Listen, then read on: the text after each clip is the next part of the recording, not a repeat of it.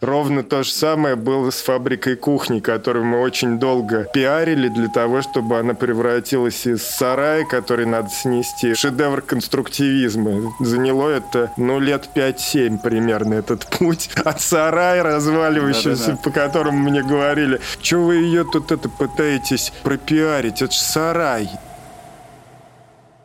Всем привет! Это подкаст «Тоже Россия». Я Мария Семендяева и мой соавтор Дмитрий Апарин, про которого сейчас пойдет речь в этой подводке. Дело в том, что этот выпуск Дима записал без моего участия, потому что для этого нужно было съездить в город Самару. Я в тот момент, к сожалению, не смогла туда поехать. Самара совершенно не звучит в каком-то общественном сознании как э, город невероятного исторического наследия. А на самом деле выяснилось, что Самара занимает чуть ли не третье место в России по объему исторической застройки после Москвы и Петербурга. То есть Самара – это исторический город с сохранившимися двориками, красивыми старыми зданиями, с какими-то смешениями стилей. И, в общем, Самара – это город, куда абсолютно точно стоит поехать и посмотреть на это все, пока оно все еще в каком-то достаточно приличном состоянии. И, в общем, для этого выпуска Дима встретился с а, местными экспертами, с которыми они обсудили, как так получилось и вообще, что такое произошло, как так мы все до сих пор не в Самаре и почему нам всем срочно нужно это все посмотреть. Выпуск этот записан в рамках программы «Волга Феста». Волга-фест — это ежегодный межрегиональный фестиваль разных форматов, который проходит в Самаре на открытом воздухе, на набережной реки Волги. И в этом году он проходил в июне. Вот, собственно, в рамках этого фестиваля Дима съездил в город, посмотрел там все и сейчас готов рассказать про то, что он там увидел. Я рад представить наших гостей, с которыми мы сегодня будем говорить про Самару, про Самару как город, как, исторический город, про архитектурную ткань города, про наследие, про проблемы с наследием, про разрушение наследия, спасение наследия и вообще в чем такая архитектурная фишка Самары. И я сначала представлю наших гостей, и потом уже мы пойдем и начнем обсуждать, спорить, дискутировать. Я рад представить Виталия Стадникова, доцента Высшей школы урбанистики, Высшей школы экономики и самарского архитектора. Армена Рутюнова, журналиста и члена Совета Самарского отделения ВАПИК, то есть это общество охраны памятников истории и культуры. Да, очень важная организация, которая есть во многих городах России. И, а также градозащитника. Я рад представить Игоря Попова, который является автором инстаграма Супер Дед К от слова «дед». Я вас тоже призываю на него подписываться. И Игорь был тем человеком, который открыл для меня дистанционно Самару, пока я еще не был в Самаре. Я увидел этот Инстаграм, я начал смотреть, следить, смотреть на все эти дома, и я все не мог понять, когда они закончатся, сколько домов в Самаре оказывается действительно интересных. Э, конца 19 века, деревянных, каменных, двухэтажных, модерновых, начала 20 века, конструктивистских и так далее. Это какое-то бездонное море, и я понял, что нужно э, ехать безусловно, в Самару и смотреть это. Где-то я слышал, что Самара самый, с исторической точки зрения, архитектурно насыщенный город России после Петербурга и Москвы. Что здесь больше всего старых исторических дореволюционных домов. Это верно? Тут действительно вот эта плотность историческая, она какая-то уникальная для России, если мы не говорим о столицах? По количеству объектов культурного наследия нельзя, так сказать, по территории, сохранившейся в относительно ну, таком состоянии аутентичном, действительно он превосходит большинство городов исторических. Я не могу точно сказать, там, третье место он занимает или какое. Самар, в принципе, себя осознал как исторический город не так давно. По сути, последние лет 15-20, как бы вот последние лет 10 буквально более модное становится направление, оно начинает фигурировать в массовой культуре, там в том же Волга-фесте мы можем находить разные элементы, мероприятия, какие-то, э, не знаю, там одежду, фотографии, продающиеся открытки про Старую Самару. Но, в принципе, как часть аутентичности, до сих пор Старая Самара не является таким вот блоком совершенно неотъемлемым для города. И это понятно и именно поэтому может быть, я просто недостаточно информирован, у меня нет такой информации, что это третий город по объему наследия. Но по ощущению, действительно, он уникален именно целостностью большой территории, сохранившейся, и нетронутыми внутренностями. Интерьерами сохранившимися? Квартальными. Нет. А. В, в, про внутренности интерьерные это вообще Здесь сложно чего, чего, чего бы то ни было говорить. Таких исследований, как мне кажется, просто не проводилось, их сложно организовать. А вот то, что касается внутриквартальной структуры, внутриквартальной жизни, вот эта вещь, она только сейчас осознается в своей уникальности, и он именно этим и отличен от многих большинства городов таких региональных крупных. Ну, я, я мог бы добавить... Ну, Армен Арутюнов. Да, Армен Арутюнов. А до этого был Виталий Стадников, чтобы вы как-то немножко привыкли к голосам. Э, по... Ну, вообще, Самара очень эклектична. Вы сами сейчас говорили как раз про вот этот вот разные слои. Я могу сказать про стиль модерн, который в Самаре, наверное, выделяется среди других направлений. И здесь, ну вот я, например, рискну все-таки сказать, что по количеству и качеству объектов, наверное, после там, Москвы Петербурга Самара действительно там, ну, здесь очень условное, конечно, первенство, да, что такое первого стиля модерн, да, но это на самом деле уникальный такой срез, и там, ну, как минимум 55 с лишним объектов первоклассных. Это вот такой снобский подход, когда там не, не любое здание с там, каким-нибудь э, маскарончиком в стиле модерн приписывается к этому направлению. Но тут да, это вот такой уникальный кусочек э, культурного наследия Самары. Но здесь есть и музей модерна даже, да? Да, единственный в России. Нет, в Томске есть Был в свое время, когда его открывали. А, Единственным. Может быть, первым. Да, может ну, быть, первым, в 2012 году. В Ульяновске музей архитектуры модерна, по-моему, есть. Э, да, он входит в родину Ленина, да, в музейный комплекс. Там есть музей модерна. Это очень интересно, если мы поговорим вот для людей, которые не были в Самаре или были проездом в Самаре и как-то не очень охватили вот э, все многообразие исторической архитектуры, о каких пластах мы вообще говорим? Архитектурных сохранившихся, которые мы можем видеть. Помимо модерна вообще у нас в городе достаточно большая деревянная застройка, мне кажется, для таких крупных городов. Сохранение такого большого количества деревянных домов. Могу добавить с моей точки зрения, самый недооцененный слой, который вообще под угрозой находится, это именно деревянная и каменно-деревянная архитектура. И она двух типов бывает, то есть рядовая, образцовая и, по сути, ну, как бы без авторов, и авторская, первоклассных авторов, которые потом и в модерне работали, и в конструктивизме и так далее. И вот и то, и другое, оно под угрозой, потому что, в принципе, как э, объекты капитального строительства, то есть как серьезные дома с точки зрения хозяйственной не воспринимаются такие объекты. Они, конечно, в ущербном состоянии, потому что их сроду никто не поддерживал в нормальном состоянии. Но это огромный слой, который быстрее всего тает. Прямо на глазах он тает. Но его, ну, как бы по объему он действительно очень большой. То есть мы не можем такого объема найти, конечно, ни в Екатеринбурге, ни даже в Нижнем Новгороде ни, разумеется, уже в Казани, ничего подобного. То есть вот эти города более капитальные, которые сейчас, э, там, допустим, на более хорошем счету в плане там, туристической активности, более имидж такой имеют э, серьезный в плане вот именно посещений, они как раз-таки этот слой полностью практически утратили.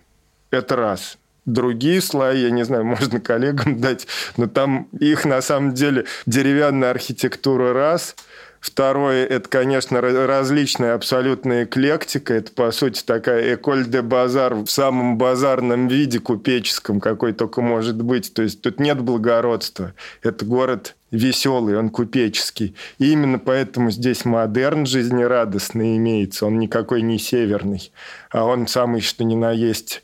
Э, такой Арнуво немножко. Он, ну, это Арнуво. Вот когда мы, да, когда мы делали... Да, действительно, сецессион, то есть австрийский привкус здесь очень сильно чувствуется. Из такая Австро- Австро-Венгрия. Я бы сказал, Австро-Венгрия. Но вот когда у нас, например, мы делали книгу совместную с англичанами Safe Europe's Heritage, 10 лет назад по Самаре, Самара наследие под угрозой, то Маркус Биник, это журналист, он, по-моему, в «Таймс» работал, а потом он председателем это Europe's Heritage был, он приезжал сюда, и он как бы вот именно выделил модерн, и сравнивая его с Нанси, как городом концентрации модерна, мы потому что делали книгу на сопоставлении, то есть что мы на самом деле есть такое – с точки зрения значимости, просто чтобы поднять как бы самосознание, потому что для нас это типа жизнь обычная, для большинства людей это просто развалюхи какие-то стрёмные, сыпятся которые.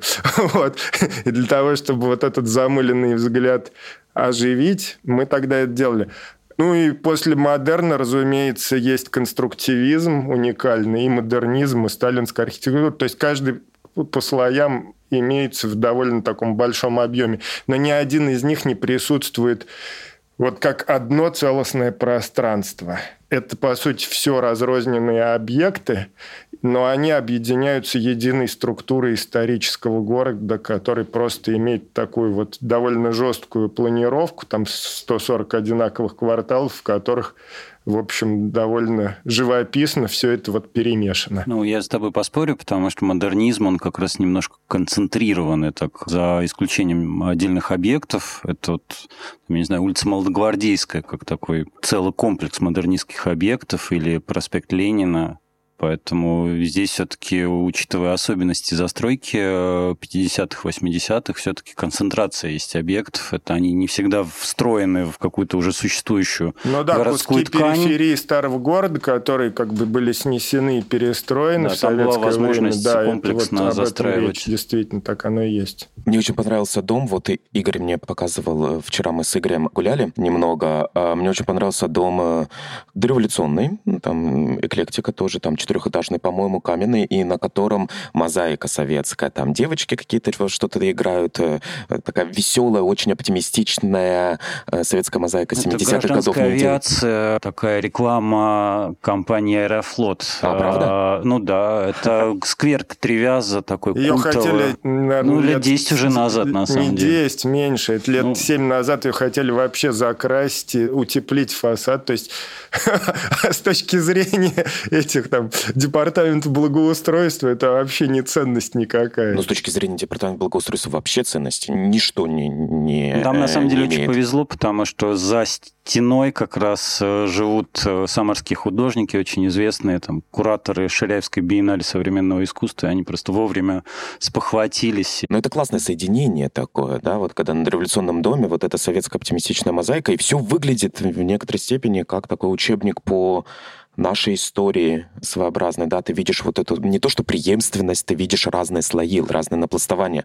Какое-то время я очень визуально как-то испытывал какие-то страдания по поводу надстроек до революционных домов. Это есть везде, по всей России.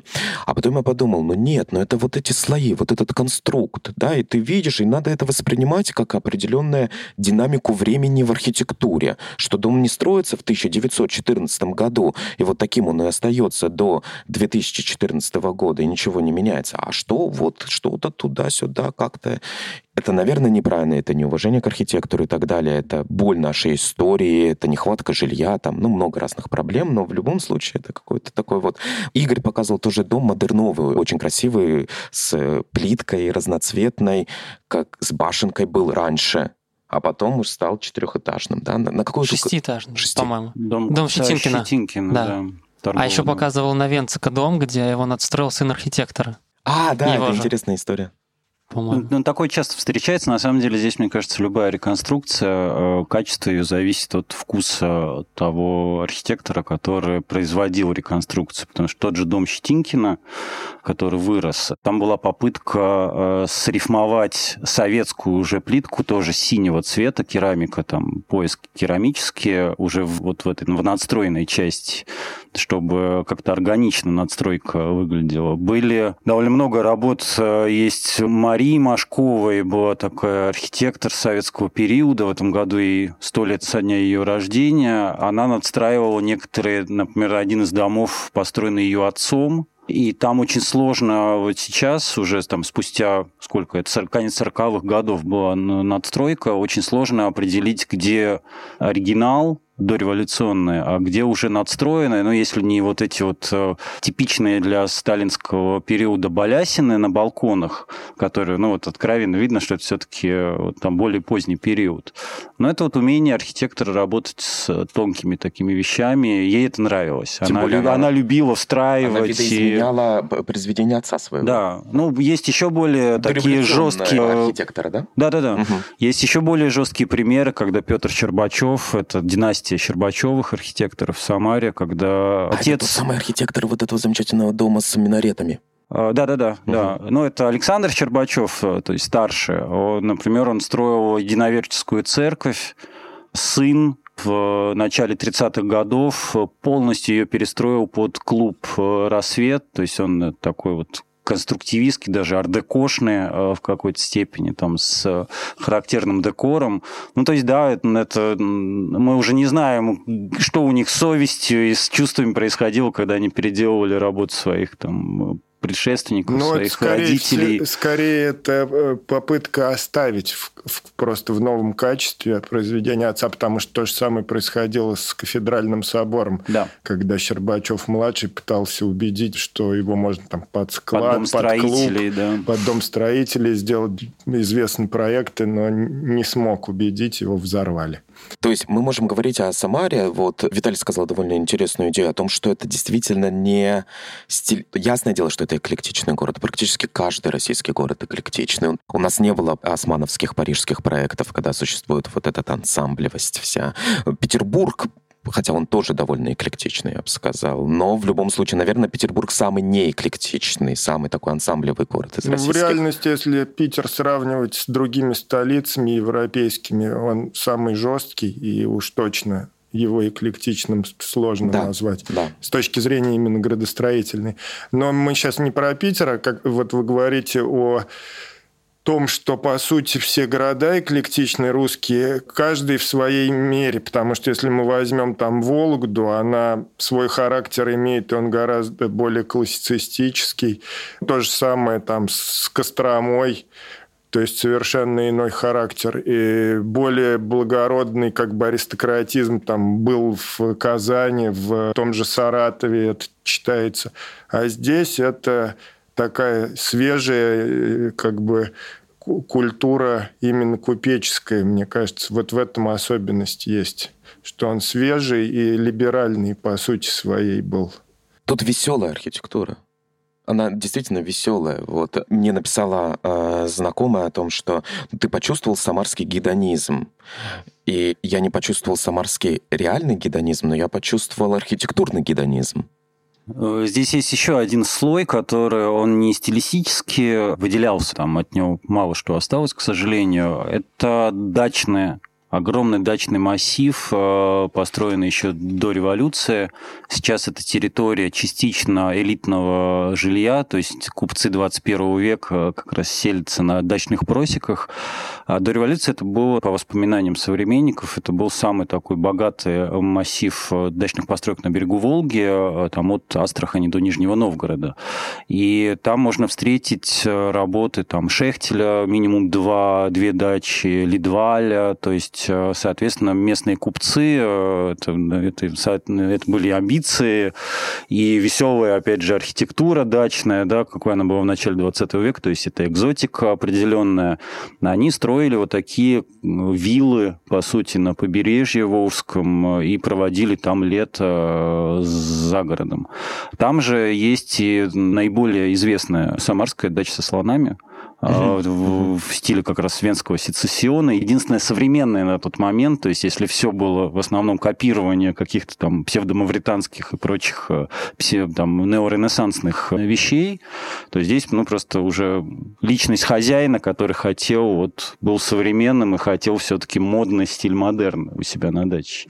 Поэтому ну, осталось буквально несколько объектов каменных, которые сохранились, и, ну, вот, к сожалению, к ним просто доступ не такой простой, и... Э, Все, что в санаторий попало, сохранилось. Да, и... Все, что в промку какой-нибудь попало, нет больше ничего. И проще всего это все там во время прогулки по Волге э, речной э, смотреть со стороны Волги, потому что попасть на большинство объектов не получится.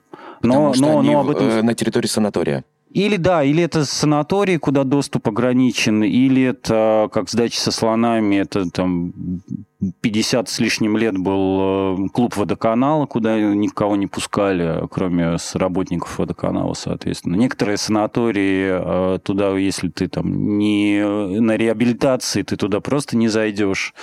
Ну, за, наверное, редким исключением, когда вот одна из деревянных дач, тоже чудом сохранившихся, она в, на территории загородного парка, на Самаре, ну, так называемый загородный парк, он как раз в ряду вот этих дач стоит, то есть туда доступ свободный. Ну, кстати, вот дача — это одно из самых тоже уязвимых пластов наследия вообще всех пригородов крупных российских городов. И Москвы, там, и Петербурга. Но здесь особенность числе. в том, что оно вот вытянуто прям по, прям вот по, Но по берегу. Вот так. очень красиво. Звучит как немножко как Грюневальд в Берлине, да, вот этот mm-hmm. пригород с э, красивыми особняками да, да. в стиле модерн, зеленый такой весь в, в лесу. Ну да, там с фонтанами, с цветниками, со всеми делами. Сейчас это запущено, конечно, но в начале 20 века это впечатляло современников. У Самары такие же, наверное, проблемы с архитектурным наследием, как у многих других российских городов. Но в любом случае я не видел таких объявлений. Вот я иду и вижу, там, ваш дом будет расселен, да, вот, и ты, ты понимаешь, дом там 19 века, все такое. Что вообще происходит с центром сейчас? Почему у нас э, по всему городу развешено объявление «Ваш дом будет расселен и снесен»? Э, потому что с административной точки зрения эти дома не являются чем-либо ценным. Они просто являются аварийными объектами капитального строительства жилыми. И раз уж есть программа федеральная по расселению ветхих аварийных, а город какие-то средства на нее получил, вписался, и в эту вписал программу те дома, которые он признал аварийными, то там никакой сверки не происходило при определении аварийных домов. Являются они э, ценными историческими объектами и даже памятниками, потому что и памятники попадали в эту программу, или нет. И исходя из этого, мы имеем вот такой абсурд. То, что на зданиях, которые совершенно очевидно обладают таким предметом охраны, написано «снос» до 25 года. Мы пытаемся работать с администрацией городской пока с очень большим трудом это удается убеждать, потому что проблема проста.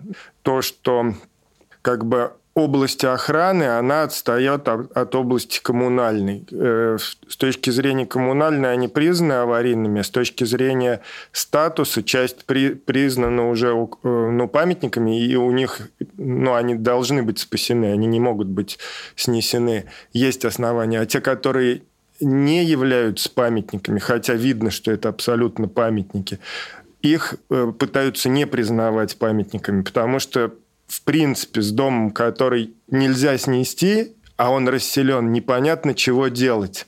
То есть этот дом нужно содержать, чтобы он не рухнул. А если он рухнет, то, соответственно, административные лица отвечают за это.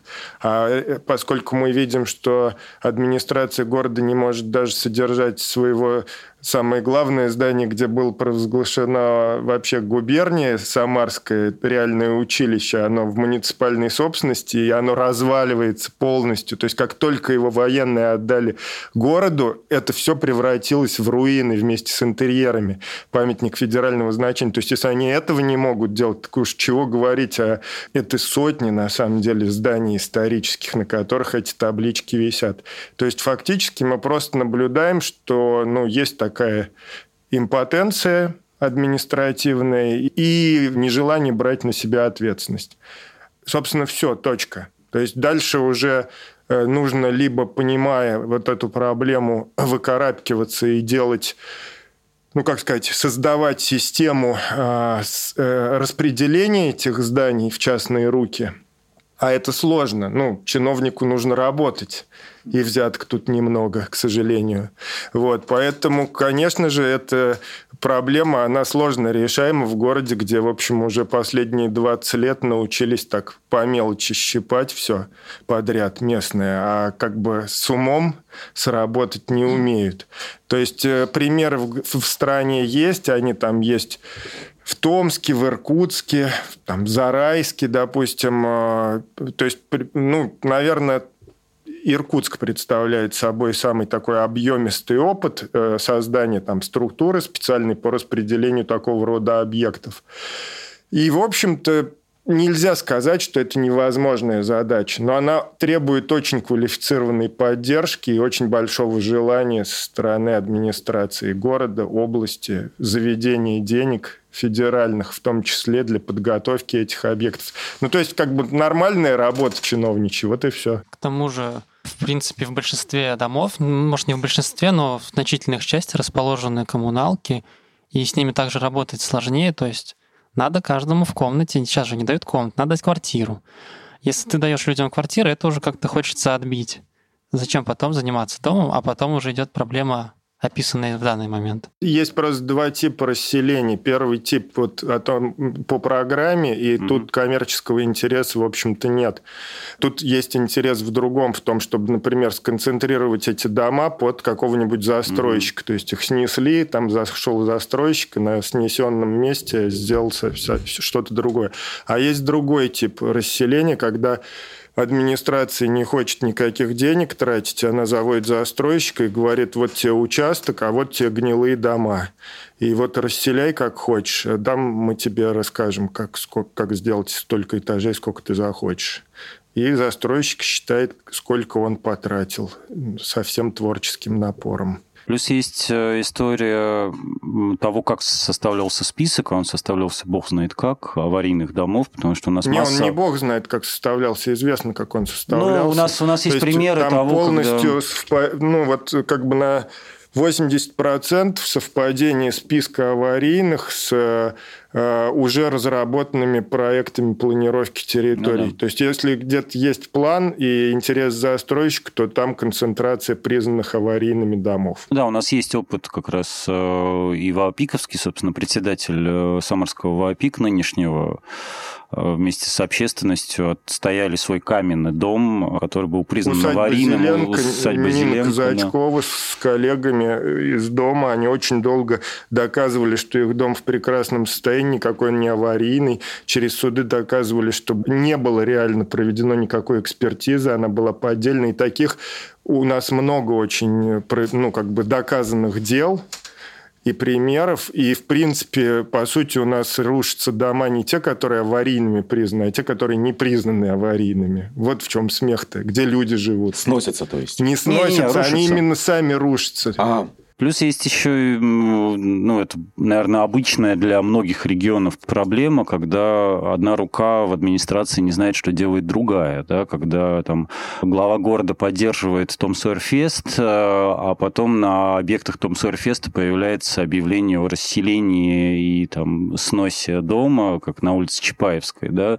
То есть понятно, что тут, тут нет никакого такого внимательного подхода к этому списку, просто вот ковровая такая работа. Вот есть у нас там, есть у департамента управления имуществом список. Вот они по нему работают. Что за дом, как, какой у него бэкграунд, надо его трогать, даже чисто вот медийно, да, то есть это ну, никто не задумывается. Это в целом последствие того, что приоритет сохранения наследия, он не является, конечно, основным и первичным в работе административных органов.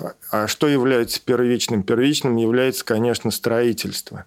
Потому что, в принципе, все, все целеполагание администраторов, оно э, пляшет от KPI губернаторов. В KPI губернаторов федеральном нету никаких позиций, связанных с сохранением наследия. Их даже нет в программе «Культура». Да, в проекте «Культура», к сожалению, наследие вот. а, а, Но есть зато ввод жилья. И раз есть ввод жилья, то всегда будет в приоритете снос и строительство новое, а не сохранение. А если мы говорим об обществе, в целом, как самарцы относятся к своему наследию? А, я понимаю, что самарцы разные. Кто-то кто борется, кто-то кто болеет душой, кому-то все равно, кто-то ценит, кто-то не ценит. Но в целом, какое идет движение? Мне кажется, вообще, по своему опыту, по всей России происходит все больше и больше рост осознанности населения по поводу того, что наследие нужно сохранять. Не только какие-то вещи, которые построили либо известные архитекторы, либо там остановился Пушкин, просто рядовую застройку. И у людей появляется понятие, даже в их вокабуляре, да, городская среда там и, и так далее. В Самаре как, какая динамика? И какое вообще общественное мнение? Ну, во-первых, больше действительно становится людей, которые... Ну, и растет новое поколение людей, которые Самару и ее там, среду городскую воспринимают как э, ну, малую родину, да, скажем так. Потому что вообще, ну, мой субъективный взгляд, что э, проблемы именно самарские, связанные с каким-то вот таким отторжением, может быть, или непониманием ценности наследия, он в том числе связан с миграционными процессами, когда оторванность от корней, да, то есть, э, может, я, конечно, ошибаюсь в этом вопросе, но город очень стремительно в середине 20 века рос, очень многие люди, которые приехали, они все-таки воспринимали Самару и до сих пор воспринимают не как, ну, если мы про старую, про дореволюционную часть говорим, все-таки как промышленный город Куйбышев, и эта вот двойственность, она вот сейчас даже Волгофест нам показывает, что она присутствует во многих городах, поволжских, там, в Ульяновске, например, там, в Нижнем Новгороде. То есть есть где вот есть... исторический да, центр, а потом да, есть вот да. это и... советское индустриальное приросток. Это и как это, бы два и города даже... и два, две идеологии. Да-да-да, и это угу. даже в быту до недавних пор, я вот давно с этим не сталкивался, но мне кажется, это все еще сохраняется, даже в быту были там, ну, условная граница, а, которая разделяет город на две части, для жителей центра город, допустим, был до фабрики кухни, до проезда Масленникова, а, соответственно, для жителей там промышленной части точно так же, но в обратную сторону. Вот у тебя, Игорь, родители из Самары, у меня отец из Самары, а мать у меня из Кизела. И вот бывает еще, я тоже скажу, людям, им постоянно говорят, что вот ваши дома, они под снос. Вот там идешь по улице, сидит бабушка перед домом, она говорит, вот мне дом, говорят, под снос. 70-х, говорят, вас снесут, вы не ждите ничего, вы не делайте с ним ничего. На Ленинской дом такой, не помню, как называется, такой с башенкой, белым кабанчиком mm-hmm. отделан. Mm-hmm.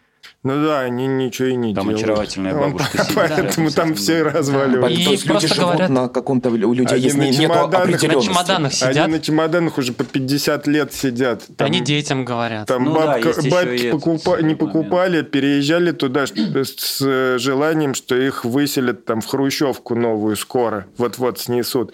И таких куча жителей. И, в принципе, надо понимать, что действительно город разделен на Куйбышев и на Самару.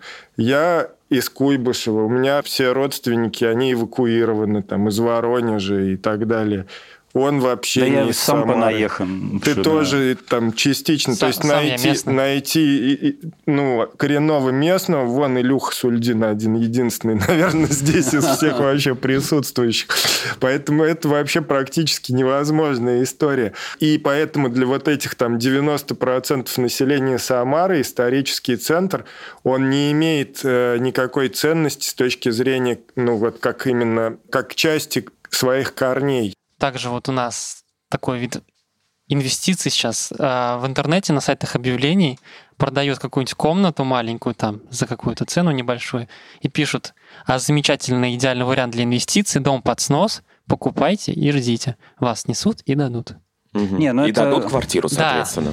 Да. Не, ну это отдельная проблема, да. Люди, которые, несмотря на приватизацию своей там жилплощади, считают, что, в общем-то, не они должны, не знаю, ремонтировать дом, там даже внутри делать ремонт, э, а вот государство, как когда-то в хорошие там светлые советские времена придет и им все ну, сделает. Ну, в общем, ну, то есть есть да. такое, такое, да, ментальная такая история. Сама структура использования вот этого городского пространства дореволюционной и советской, и постсоветской, они категорически разные.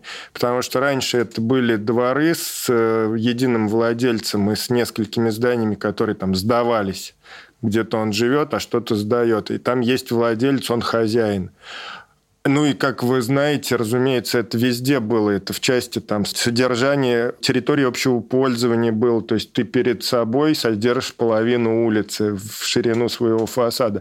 Это совершенно были четкие взаимоотношения между собственниками и публичной властью и публичными интересами. В советское время все это перепуталось, потому что в советский период сюда кучу народа эвакуировали, из деревень приехали, город вырос там в 10 раз, по сути, по населению своему за советский период, и разумеется, переуплотнение, оно коснулось вот этих вот дворов, где перестал существовать класс ну, владельца этой территории. Это куча отдельных людей, которые живут в том числе в коммунальных квартирах, и, разумеется, большинство из них имеет вот такой иждивенческий советский менталитет.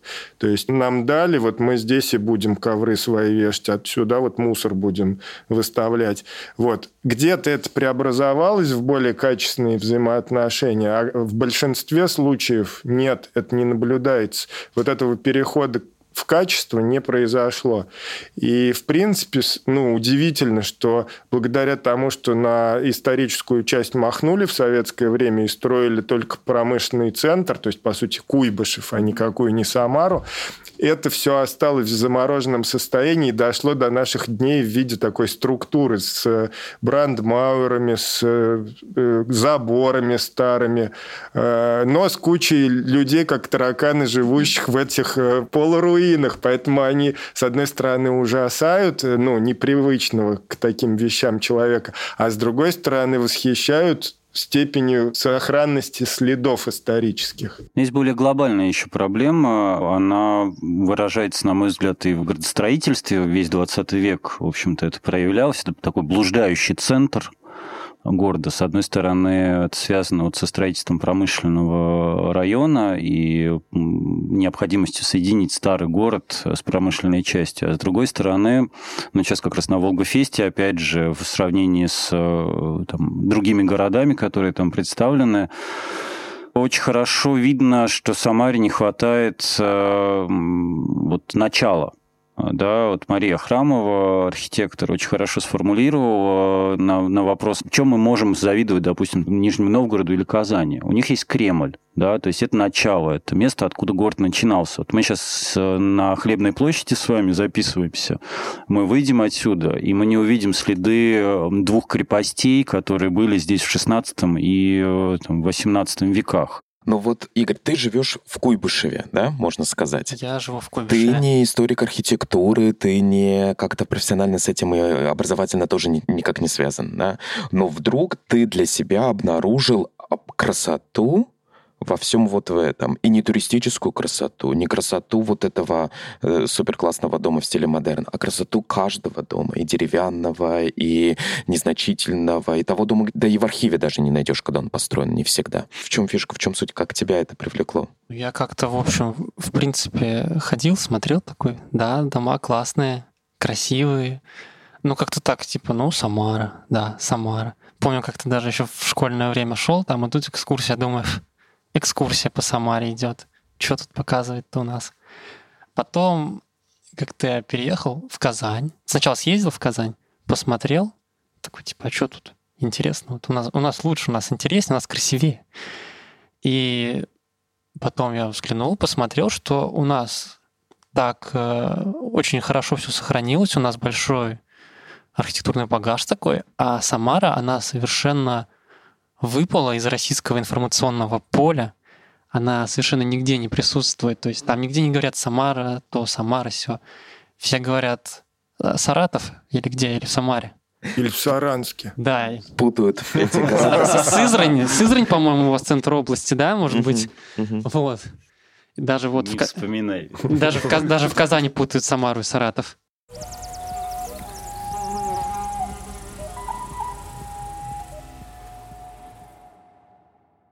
Ты увидел, что в Казани мало сохранилось из-за разрушений, мало вот этого оригинального, аутентичного, какого-то живой городской ткани, которая есть в Самаре по сравнению. Да, угу. то есть э, как бы я всегда ходил, смотрел, думал, да, красиво, но, наверное, везде так. А если все вокруг хвалят Казань, там, наверное, вообще три Петербурга и еще Москвы кусочек. Угу. А нет, там приезжаешь там. А чем там все восхищаются? Там штукатурка с фасадов не падает. Все таки блин, классно. Да. Не боюсь под балконом пройти, не рухнет. Не, ну это, это на самом деле тоже очень важная ну, да. штука. Это то, что показывает все эти годы Том Сойерфест. Да, очень, на самом деле, такой банальный принцип, о котором мы там много лет говорим, что лучшая популяризация наследия – это его реставрация. Том Сойерфест – это такая целая, я бы сказал, не то, что мероприятие, это организация, да? Ну, это движение, движение такое, да. это фестиваль восстановления исторической среды, который родился в Самаре, а сейчас он проходит в 50, по-моему, городах России. А, то есть это волонтерский фестиваль, когда ребята решили выбрать несколько домов и сделать своими руками, восстановить фасады. Начали с деревянных, как раз каменно-деревянных, и в основном ими и занимаются. А, ему уже сколько? Пять, по-моему, лет. Это не случайно, что он из Самары? Не знаю, здесь, Конечно, мне кажется... не случайно, это же Господь распорядился. Кто будет следить за домами, если не сами горожане у нас уже? Ну, то есть не случайно, что он из Самары, значит, здесь есть определенная какая-то вот э, культурная, скажем, да, интеллектуальная или неравнодушная прослойка людей, которые видят, чувствуют, mm-hmm. и не просто видят, чувствуют, охают, ахают, но и начинают действовать. Здесь э, образовалось какой-то момент, ну, собственно, все эти люди давно работали на Ниве, там, защита памятников и прочее, но образовалась такая концентрация людей, которые готовы не только там, писать, говорить, бить в колокола, но и сделать что-то своими руками. Поэтому, ну вот назрело, попробовали, и это получилось. Вот я ходил, я вижу, что качество жизни на самом деле в центре выше намного в Самаре, мне так кажется, чем на окраине города. И ты заходишь во двор домика, и там рай просто райский. Там, там все утопает в цветах, садах, там тень, там тихо, там не слышишь машин. Ты живешь просто на даче, но в самом центре города. Такое ощущение иногда появляется. Москва практически потеряла это. В Москве практически таких уголков и таких вот очень уютных дворов нет. В Петербурге этого нет, потому что до революции там появились огромное количество доходных домов, целые кварталы.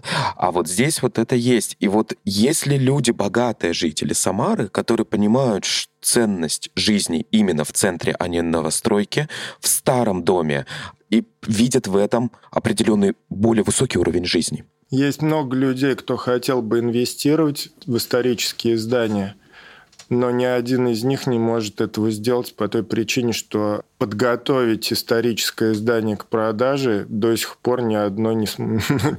не смогла администрация города. То есть у нас есть одно здание, которое декларируется, как будто оно подготовленное, но в реальности его взять, это значит кота в мешке купить, потому что там 300-метровый дом, который расселен, переведен в нежилой фонд, и, соответственно, его могут через аукцион тебе продать, ну, через аукцион все равно, либо рубль за метр на 40 49 лет отдать, ты дальше не знаешь, а вдруг тебе надо будет сети прокладывать, подсоединять тех условия платить. То есть ты не можешь инвестиции свои спрогнозировать совершенно непонятные условия и сколько тебе придется вложить дальше.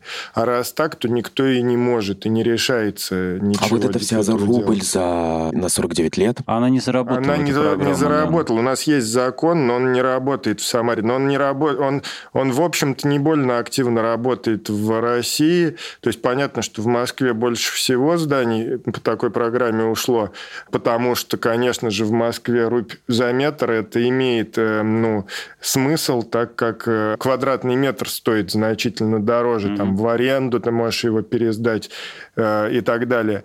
А здесь и в других регионах это чаще всего просто не отбивается. То есть ты не можешь экономическую модель посчитать, потому что ты не знаешь, а тебя какая-нибудь сетевая компания нагнет на то, чтобы километр сетей проложить, например, или не выставит ли тебе еще какие-нибудь требования там органа охраны по приведению в порядок там и созданию проекта. То есть ты можешь там помереть от того, что тебе придется реставраторов нанимать в три дорого, проект делать этот реставрационный. Ну, то есть, в общем, эти условия, они настолько неясны, непрозрачны, что, конечно же, эта программа не работает. Вот вся история.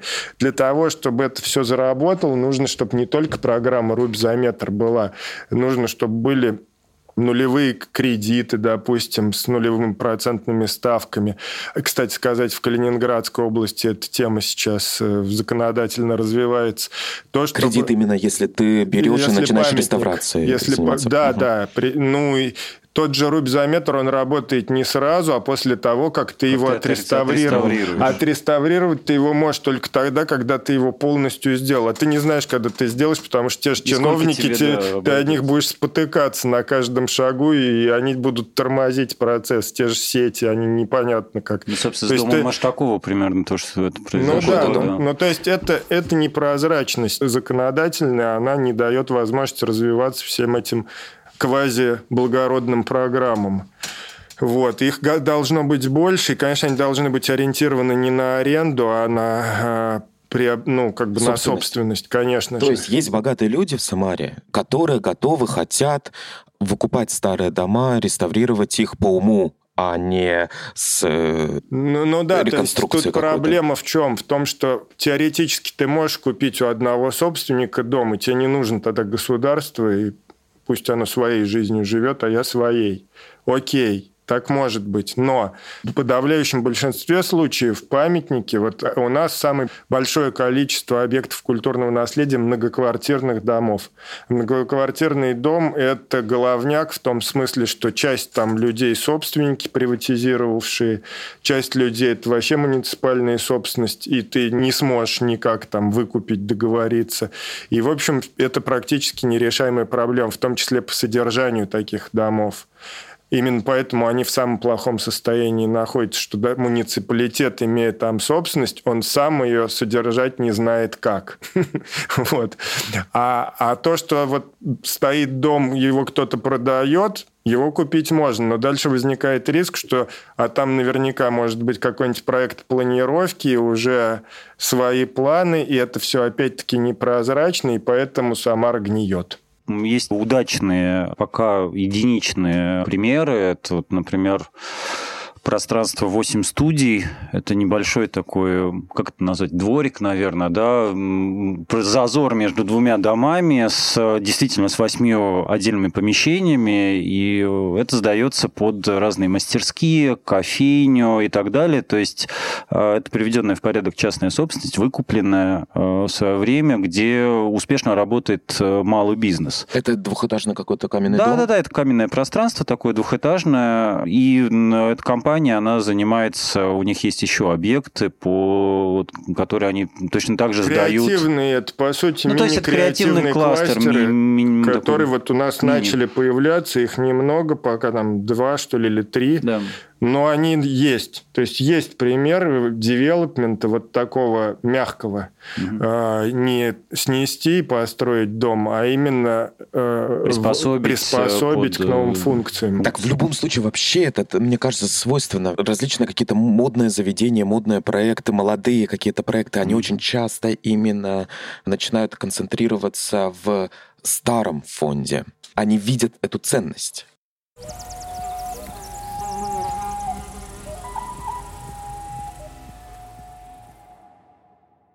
Но есть все больше вот с каждым годом, даже в нашем окружении, то есть людей среднего класса, которые покупают себе помещения, квартиры, комнаты в дореволюционных домах с расчетом на благоустройство, на то, что у них будет двор, какой-то свой уголок, где они могут летом э, проводить время. То есть, ну, у меня вот там, я не знаю, несколько примеров людей, которые вот буквально там до пандемии переехали, сами отремонтировали дом и живут сейчас там у них э, фрукты какие-то растут во дворе, они там жарят вот себе шашлычки и, и все. это то, что может себе позволить Самара, и это то, чего нет в Москве. Причем разных совершенно конечно. профессий, там айтишники, журналисты, архитекторы, то есть люди просто, которые понимают ценность вот какой-то такой расслабленной жизни, того самого волжского гедонизма, которая не в панельках, а все-таки вот в наличии своего собственного двора, ну или общего с соседями.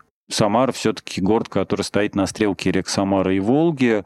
И так сложилось в 20 веке, что территория стрелки с 19-го это была хлебная история. Да, вот мы, опять же, там, на проходной комбикормового завода, здесь работающий элеватор 1916 года рядом с нами.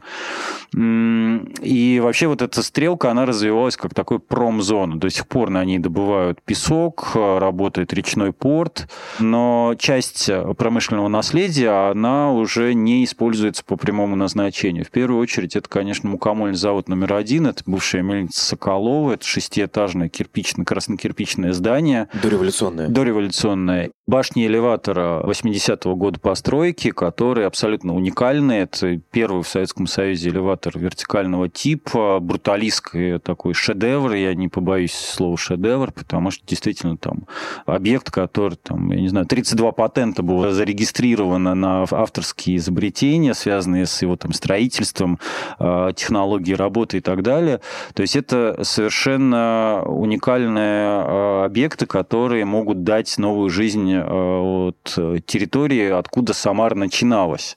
То есть сейчас очень актуален разговор про креативные кластеры, про развитие, даже есть там конкурсы агентства стратегических инициатив по поводу переоборудования и приспособления бывших промзон под вот какие-то культурные функции.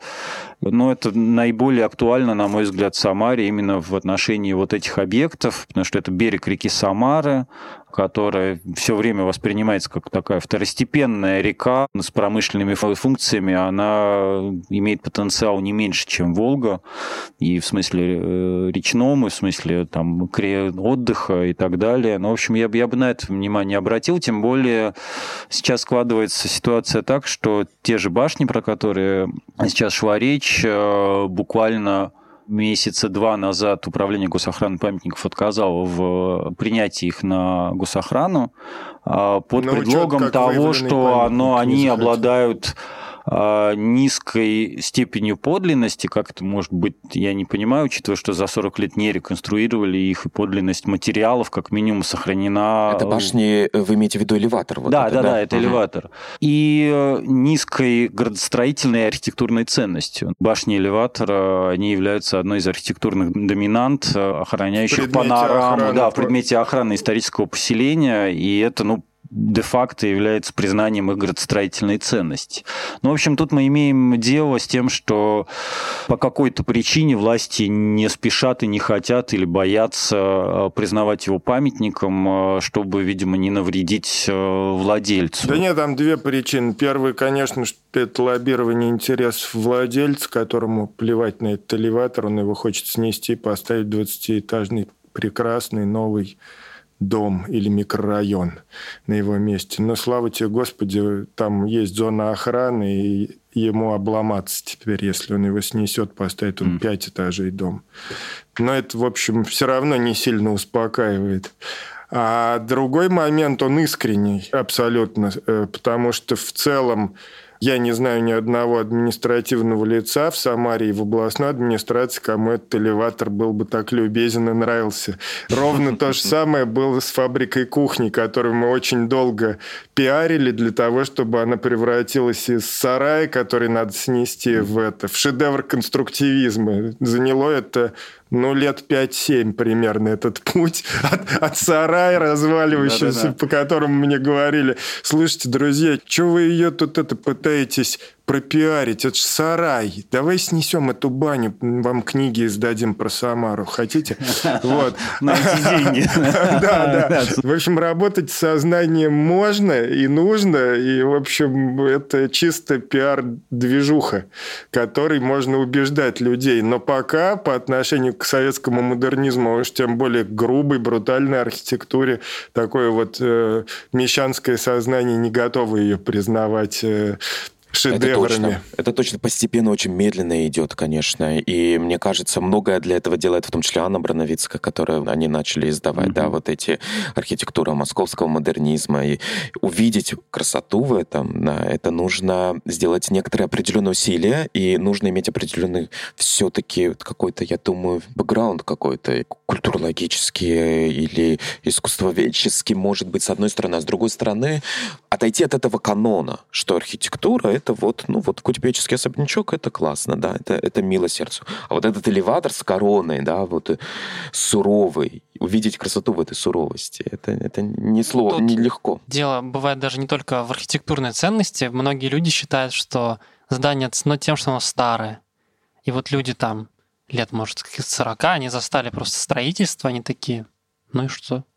Не, Он ну, здесь, ну да, в том числе, да, они, какие-то люди, которые травмированы, в том числе, мне кажется, советским опытом, которые застали советское время, которые видели в этом серость и убогость, и в том числе видели в этом угрозу для наследия, в этой архитектуре модернистской. Ну, кстати, да, вот э, была дискуссия, так сказать, фейсбучная, где наш коллега один написал, ребята, а что вы так за него боретесь? Он же, в принципе, на костях стоит старой архитектуры вашей.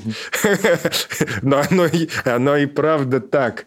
И когда мы, например, э, разрабатывали проект исторического поселения Самары, там придумывали, а чего тут сохранять, тут возникает самый парадоксальный вопрос относительно именно советского наследия. То есть оно, конечно, разрушает вот целостность исторической части, все эти конструктивистские огромные огромные объекты, там какой-нибудь дом промышленности, дом связи, те же элеваторы, а с другой стороны, они являются неотъемлемыми кусками уже сейчас этого города.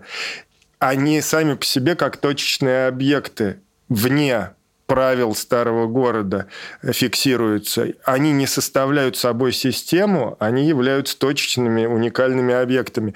Но элеваторы уникальны тем, что это не один элеватор, а это целый комплекс промзоны, угу. который, в общем-то, он, это ансамбль на самом деле, это не один элеватор. Да. И он многослойный, то есть он вот от эклектики идет и до 80-х годов. И это прям такой фасад. Но чтобы признать пром-архитектуру таким действительно фасадом и существенным элементом аутентичности городской, ну, нужно еще над мозгами работать многих людей. Но ну, я, я бы так сказал. На самом деле в законе, в 73-м федеральном законе по охране памятников, там, то есть объект может стать памятником архитектуры там, э, по прошествию 40 лет.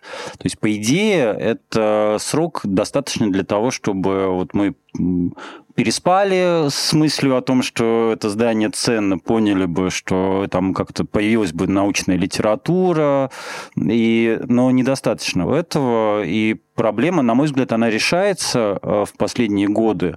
То есть вот еще 10 лет назад конструктивизм э, ну, там, массово считался ну, вот каким-то там, я не знаю, да, да. как непонятно чем, которое вот там на месте разрушенных старых домов вроде с конструктивизмом уже определились. Екатеринбург, Москва, Да, да, да, да. Ну и в Самаре, в общем-то, понимание появилось того, что конструктивизм это по определению ценность.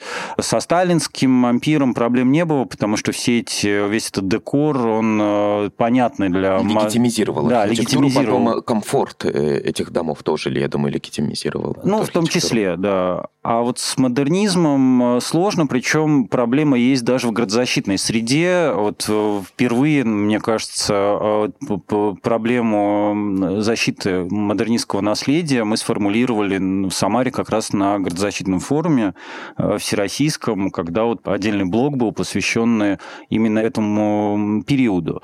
Я думаю, что далеко не все градозащитники из регионов э, как бы так э, нас поддержали, но, но мы начали об этом разговор. Вот я когда в школе учился, мне вообще я в центр города выезжал, конечно, ну, в студию раз в неделю, но в целом у меня была одна мысль, лучше бы фашисты его разбомбили. И панельные дома красивые построили, потому что мне нравился модернизм настоящий, хороший, где, в котором я и жил, и был воспитан. Ну что, клуб «Звезда» какой-нибудь? Не, клуб «Звезда» мне, ну, как к нему сух я был всегда. То есть элеватор, да, это самое крутое здание, mm-hmm. потому что я даже когда женился, 20, ну, мы в феврале, грязь, мы с женой фотографировались с моста, вокруг машины грязью плюются. Мы в белой фате и, и, и костюме. Я не могу найти эту фотографию, но ради элеватора мы это делали. А ради элеватора многие ходили всегда Новый год отмечать на стрелку, смотреть на него. Ну, это, это архитекторы понимают, конечно.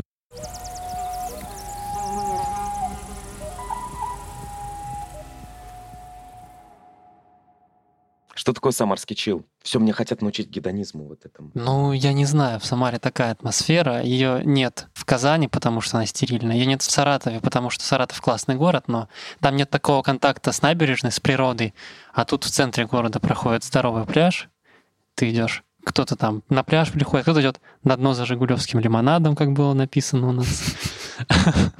Че, чел, взял пиво на дне, да уехал на ту сторону? Ну, да. Или ходишь по этим Прям улицам? Под дном. Можешь ходить по ним, шататься по дворам, сидеть во дворах, с чуваками разговаривать, рыбы шелушить. Или просто уехал на тот берег, тебе хочешь на байдарке 15 минут, хочешь поймал лодку, и ты просто в другом месте абсолютно, где нет ни одного дома, и коровы ходят и гадят на, на, на, на проране, и ты должен их отгонять этими прутьями. И люди живут в самодельных каких-то хижинах из мусора сделанных или из там тентов, и они, как в центре прям. они все живут это не бедные, а просто они выбрали вот такое отрешение, и это десятилетиями продолжается. Ребят, спасибо большое за разговор, за образ Самары. Все те здания, или практически все те здания, которые мы упоминали в нашем разговоре, будут опубликованы в Инстаграме в сторис, и в, просто в постах. Вы сможете все визуализировать. И вообще приезжайте в Самару. Это потрясающий город, который можно открывать и открывать и открывать еще долго для себя. Это был подкаст «Уже Россия», и слушайте нас на всех удобных вам платформах. Пока.